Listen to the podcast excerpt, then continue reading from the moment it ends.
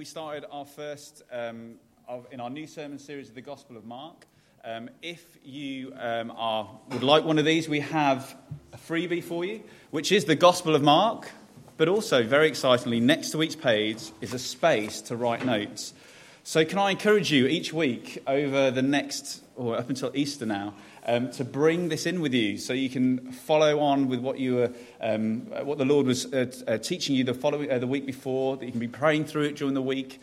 Um, I think it's a really useful tool for us to have. So feel free, if you want one of these, if you've not got one, I'm going to, in fact, give some, if we've got a few there. We need to get some more, get some more for next week.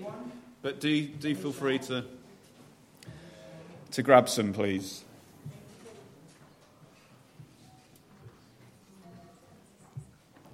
Feel free to write in them. That's the whole point of them. Underline.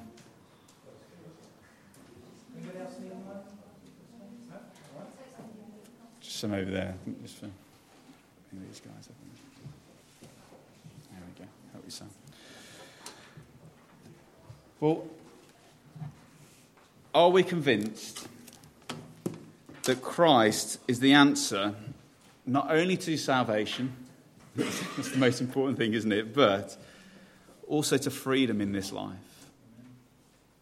Are we convinced of that? Because I believe that if we don't have this conviction, it is going to deeply impact how we go to people, especially those that are struggling.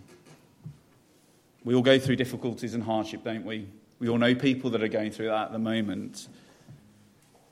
What hope in the here and now can we offer people? The great hope of salvation is the hope in the here and now, but there's also the how do we deal with people's physical problems at the moment, the things they're struggling with. Sometimes maybe our lack of conviction can, can maybe slow us from going to people and make us quick to offer practical help, which is always helpful. But there is hope in the here and now that Jesus offers to everybody. And we see that in this passage. It's exciting that we see that in this passage. So, I'm going to read for us from Mark um, chapter 1, verses 16 to 39. I encourage you to follow. It's in the books we've just handed out and also on page 1002 in the church Bibles.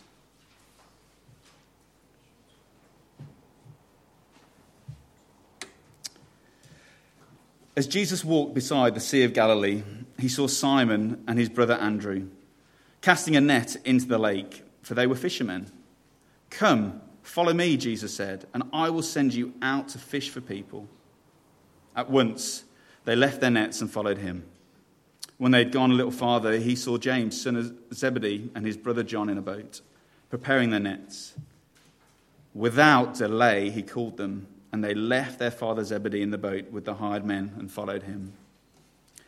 They went to Capernaum, and when the Sabbath came, Jesus went into the synagogue and began to teach. The people were amazed at his teaching because he taught them as one who had authority, not as the teachers of the law. But just then, a man in their synagogue who was possessed by an impure spirit cried out, What do you want with us, Jesus of Nazareth? Have you come to destroy us? I know who you are, the Holy One of God. Be quiet, Jesus said sternly. Come out of him. And the impure spirit shook the man violently and came out of him with a shriek. The people were all so amazed that they asked each other, What is this? A new teaching with new authority. He, gives, um, he even gives orders to impure spirits, and they obey him. News about him spread quickly across the whole region of Galilee. As soon as they left the synagogue, they went with James and John to the home of Simon and Andrew. Simon's mother in law was in bed with a fever, and they immediately told Jesus about her. So he went to her, took her hand, and helped her up. The fever left, and she began to wait on him. That evening, after sunset, the people brought to Jesus all who were ill and demon possessed. The whole town gathered at the door, and Jesus healed many who had various diseases he also drove out many demons, but he would not let the demons speak because they knew who he was. And very early in the morning, while it was still dark, Jesus got up. He left the house and went off to a solitary place where he prayed. Simon and his companions went to look for him. And when they found him, they exclaimed, Everyone is looking for you. Jesus replied, Let us go somewhere else to the nearby villages so that I can preach there also. That is why I've come. So he traveled throughout Galilee, preaching in their synagogues and driving out demons.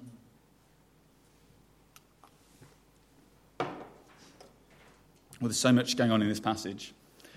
But what we see to start with is we see the calling of the first disciples, don't we? A beautiful scene of Jesus tells them to follow me. Follow me, he says to them. And this is not so much a movement of the feet necessarily, but this is a movement of the heart, a movement of their heart to say, I'm going to carry out this way of life that Jesus is going to teach me. That's the same call that we've had the way of life to follow Jesus, to be his disciple. And, and I think another word that we can use for disciple is apprentice. We are all Jesus' apprenticeship, apprentices when we come to know him. And what does an apprentice do? Well, an apprentice is to be like their master. An apprentice is to become like their master.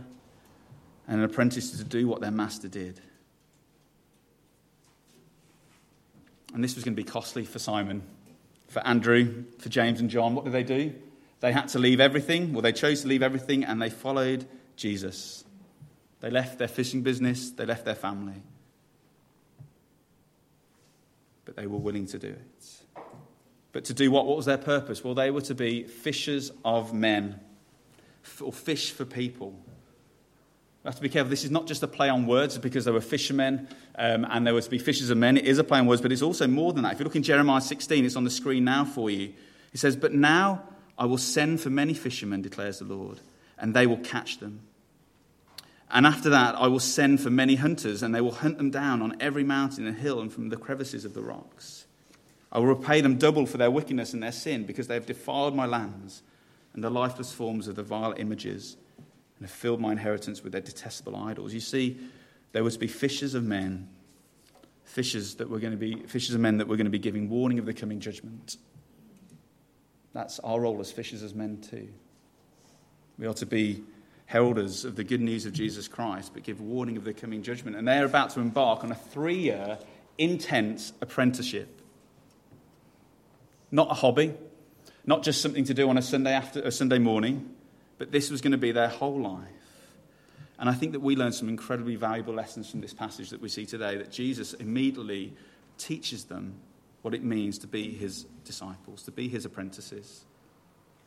It means living a new way of life with a new focus, with a hope to offer to people. So, what did they learn? Well, we're going to see four things today. I just want to focus on these four things. As followers of Jesus, you are to move towards the needy and let them come to you. As followers of Jesus, you are to move towards the needy and let them come to you. We see Jesus goes and teaches in the synagogue, the Jewish place of worship, a, a bit like a community center as well. Three times a day, they would hear from the word being, being spoken. And this was in Capernaum, north of part of the Sea of Galilee. And what does he do? He's teaching, and then a man with an unclean spirit comes forth. Jesus heals this man at Simon and Andrew's house, he goes and heals Simon's mother in law. And then the whole town bring people to see him to be healed. A crowd of 1,500 people in that town at that time. What had happened? Jesus had opened up a can of worms.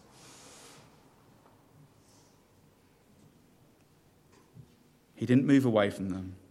Instead, he healed every single one of them because he's fulfilling the prophecy. From Isaiah 61 The Spirit of the sovereign Lord is on me because the Lord has anointed me to proclaim good news to the poor. He has sent me to bind up the brokenhearted, to proclaim the year of the Lord's favour and the day of vengeance of our God, to comfort all who mourn. Jesus comes to bring salvation to all, but he also comes and brings compassion to all in this life, no matter who you are, no matter what situation you're going through. He shows compassion to all and the whole town comes him. What he's done is he's scratched at the surface. From healing two people, he scratches at the surface, and then the whole town and their needs become apparent. And they come to him. Now, in our culture, an unclean spirit is maybe something that we are not accustomed to speaking about massively or even massively seeing. It does happen, but it's, it's particularly in other cultures, it's rife where we see exorcisms happening regularly. It's part of their culture and part of their life. Maybe we struggle to draw similarities with that. It does happen in our culture, but we're not so aware of it. But illness and disease, depression, all those things are things that we are able, um, that we understand and that we see. But in our Western culture, we also don't like talking about things. Our culture is one of a stiff upper lip, put on a show and show that everything's fine. I can sort it.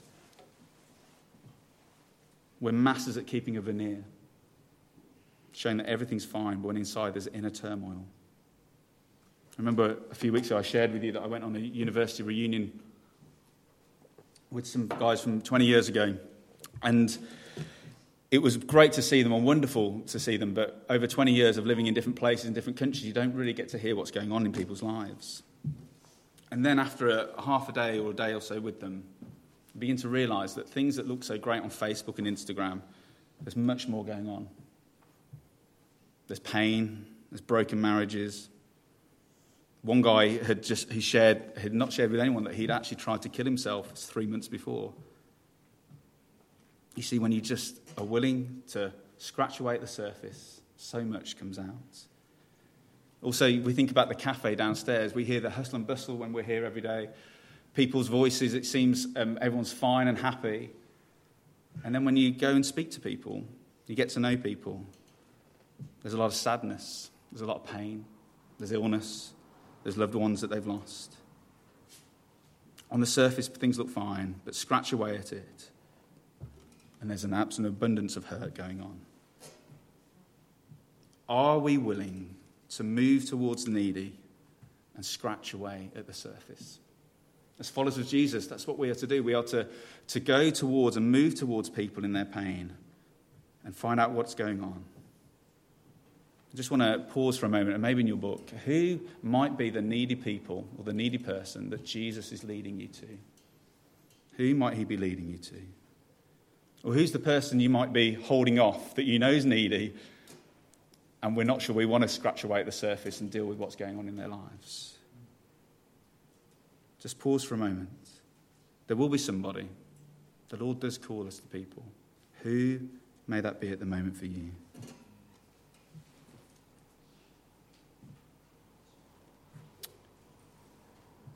I just think of um, a couple that come into church at the moment, oh, sorry, come into the cafe at the moment, who've been coming in regularly for months now. Sadly, their daughter has passed away um, recently. What hope do we have to go and bring people in that discomfort and in that pain? How do we move towards them in a way that isn't just offering practical help and some nice words, God does care for their situation. He cares for your situation. He cares for everybody in the cafes and everyone in the, this world's situation. But how do we confidently move forward to them? Well, maybe we are thinking, but why didn't God save their daughter? What can I share with them? What hope can I give them? Well, as followers of Jesus, we move towards the needy. We let them come to us with his amazingly authoritative teaching and powerful acts. We see that his teaching was amazing. Absolutely amazing teaching that people that were going, the Jews that were going to the synagogue, were used to listening to the scribes, these with these respected, well read, well learned readers, especially of the, of the Torah of the first five books of the Hebrew Bible. They would teach there three times a day, and Jesus taught something different. He came, he preached from the word, from the scriptures, as if they'd, they'd never heard them before, in a new and fresh way. It wasn't what the scribes were teaching. It says in verse 22, this was not as the scribes, it was the opposite. Scribes were probably teaching legalism, some hypocrisy and pride, but Jesus teaches grace, mercy, and servanthood. You can imagine him sharing things like, guys, God loves you. The Father loves you. He wants to save you from your sin. The law is not about not killing people or not stealing people. It's so much more than that. If you've thought that in your head, then you've broken the law. You're in need of a Saviour. New teaching that would have been mind blowing to them, alarming to them. And you think this is the teaching that we go to people today. They may not have the same background of knowing the scriptures or anything like that, but, but we get to go to people and say, Do you know what life's about? Did you know it's not about you? Do you know that God's made the first move in making a way back for you into a relationship with Him? Do you know He loves you so much that His Son suffered and died for you? Do you know that God does heal and He can heal? But all healing in this life is temporary because death is going to come at some point. Healing on earth is imperfect. But for those that believe in Jesus, there is a great hope. There is going to be a day where there's no more tears, no more pain, no more suffering. There is an amazing teaching that we have to offer people. And we can do it with authority. Jesus did it with a new authority. An authority, as Kenny was saying, that was, that was um, not from man, but from the Father. I remember um, when I was teaching a few years ago, a new guy started at school, and he took over the, uh, the teaching and learning department. His name was Mike. He wasn't the most charismatic person in the world, but I remember he came in at the first staff meeting. He said, Everybody, I want everybody to teach like this. I want you to teach with just 10 questions in every lesson. The kids have to know the answers to those 10 questions at the end of every lesson. All you have to do is give them the information and then they regurgitate it back to you. And I was like, What? You're having a joke. And he said it to all the staff, and everyone was laughing, thinking this is ridiculous. Anyway, no joke. He'd do this thing where you had to ask the answer from a student. They'd have to give the answer word for word. And if they got one word wrong, it went to another student who then got it right. Then it'd have to go back to the student who got it wrong, and they'd have to say it again. And that was a lesson. I was very skeptical. Anyway, after six months, he took, he'd taken over an English group in year 11 that was failing miserably, literally five levels before, below where they should be because they never did anything in their lessons with their old teacher. After six months, they sat their exam. Every single one of them passed with flying colours. When he stood up at the next training session that following year, do you think people listened to him? Whether you agree with that, I know you may be a bit iffy on that. I, me too, but it worked. He had an authority. He commanded respect and submission to his means and his ways. And his teachers were obedient to him then. They saw that that was the way that we should teach. Jesus taught with authority, a new authority they'd not heard before, an authority that comes from heaven, an authority that is worth us listening to and hearing and obeying. We get to go with authority. I forget, and I think this is amazing. You just think that this is the written word of God being taught by the living word of God. Can you imagine being present at that point? How amazing would that be? And we get to have the living word of God each and every single day that we read. Isn't that amazing? We have the living word of God. And this living word of God, I mean, I could quote the whole Bible, but there is comfort in there, there is healing in there, there is victory over sin, there is hope. And we need to trust. And Kenny said this, and I've got this down as well, and I think it's been said three times already in this gathering, but his word will always accomplish what it sets out to do, and it doesn't come back void.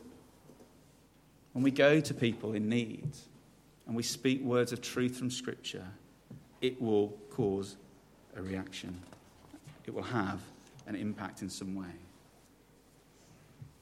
like it did with the man with an impure spirit. Reacted, I know who you are, the Holy One of God. And we pray that would be the reaction of those that we go to. But I think also what's really important is the greatest impact of moving towards to someone with the Word of God, with authority, is that it has authority in our own lives. And we truly believe it. Does the Word of God have ultimate authority in your life? Because for me, when I've seen Christians suffer, or when I've seen them comfort people, when it's someone that you know is in the Word each and every single day, when it's someone that lives it out and through their suffering and through their pain, you see them trusting in the Word of God, it strengthens my resolve when I see that. I think, man, this is true. It's good. It gives us hope to go to people and think, man, I have something to offer you in whatever situation you're going through.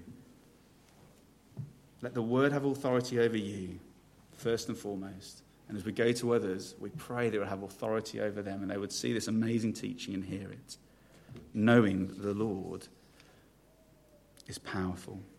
Jesus' words are powerful. He is powerful. He heals the man with the unclean spirit.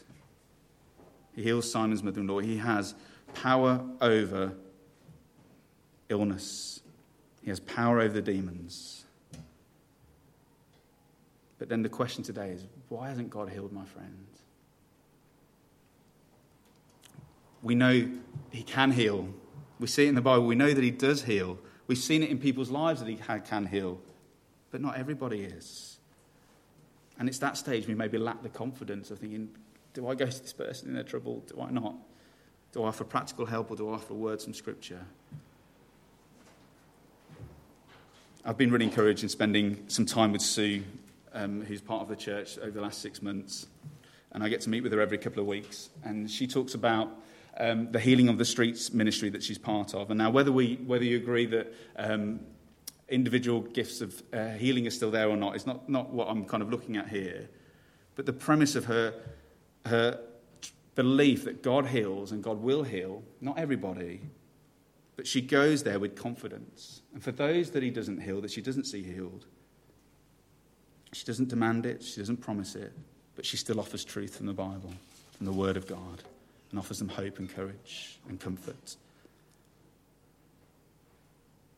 How do we move towards people like Enid, who's lost her daughter the, uh, that we know from the cafe? Well, Enid, I know that God didn't heal your daughter, but it's not because he's not powerful enough to. I know he has the power to do it. We see it in Scripture, we do see it in life that he does heal people, but healing in this life is imperfect because one day everybody will pass away. But I do know this I know God loves you, I know he loves your daughter. I know it breaks his heart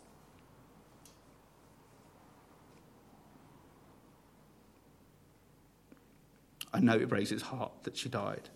And he mourns. He mourns with you. He's angry at death than you are.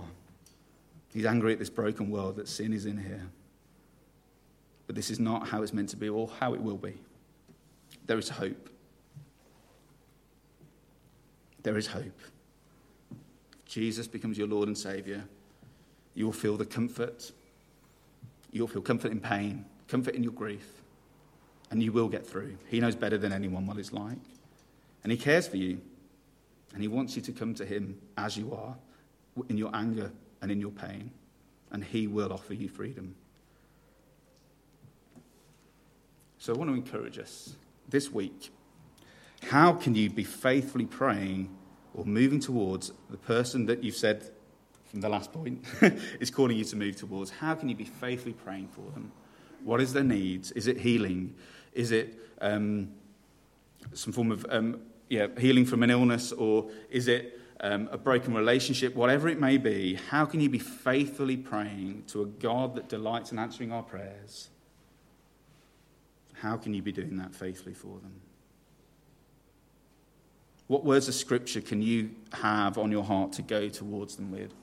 Sometimes it's not going straight in there with scripture when someone's bereaved or anything like that, but there is something about knowing and praying for somebody and having those words on your heart, and then at, timely, at a timely point going towards them and saying them. Because it is powerful, it is authoritative, and it is astonishing and amazing. Well, thirdly, um, as followers of Jesus, we move towards the needy and we let them come to us with the amazingly authoritative teaching of Jesus and his powerful acts. And we do so with self giving acts of service. I love this that what do we learn from Jesus' example here? What's he teaching his followers? Well, he's teaching them. He let everyone come to him. He let everybody come to him in verse 32 and verse 33. He healed everybody. He didn't turn anybody away. He didn't say, It's nine to five, guys, it's five o'clock, right, I'm clocking out. Sorry, guys, can't help you. I don't know if you've ever seen The Chosen. I know it's not the Bible, but it's a, I think it's a good um, depiction of Jesus. And the episode where Jesus heals and he's um, healing people that are in a queue a mile long. And the disciples are going to him every two hours, taking it in turns do two hours each because they're getting tired. And they're saying, You need to stop now. You need to stop now. Jesus says, No, no, no, no. I'm going to keep going. And he keeps going until every single person is healed. And then at the end, you see Jesus come back and they're all eating their dinner, chatting about the day, and he just walks past. Absolutely um, done, completely exhausted, and collapses into his tent and sleeps. Now, I know that is not necessarily exactly what happened, but we see a picture of um, just how Jesus wouldn't clock off. Yes, he needed rest, but look in verse 35. His rest came getting up early and praying and going to, the, going to his Father and praying. How do we give more to people? How do we go to the needy? How do we let them come to us? We rest in the Lord and we pray more first. Simple. As simple as that. But you see, Jesus saw these healings as victories and examples of the kingdom breaking in. So, guys, when, when, we going forward, when we go forward to someone and give them comfort from God's word, when we experience that comfort, when we see victories over sin in our life and in other people's lives, when we, when we move towards a needy person, offer them faithful prayer, and we pray them each and every single day, when we, when we share a scripture that speaks into their struggles, these are all examples of the dominion of God breaking in. Those little things. And maybe we need to be better at remembering them. Maybe we need to be better at logging them and seeing, Lord, you are at work. So, are there victories that are examples of God's kingdom breaking in that we can encourage each other in? So, I write that question down, and then um, at the end of our time together, maybe spend some time in, in, encouraging one another. Or your gospel community groups this week over dinner. What better thing to talk about than encouragements where we're seeing God at work, His kingdom breaking in in your life, in other people's lives?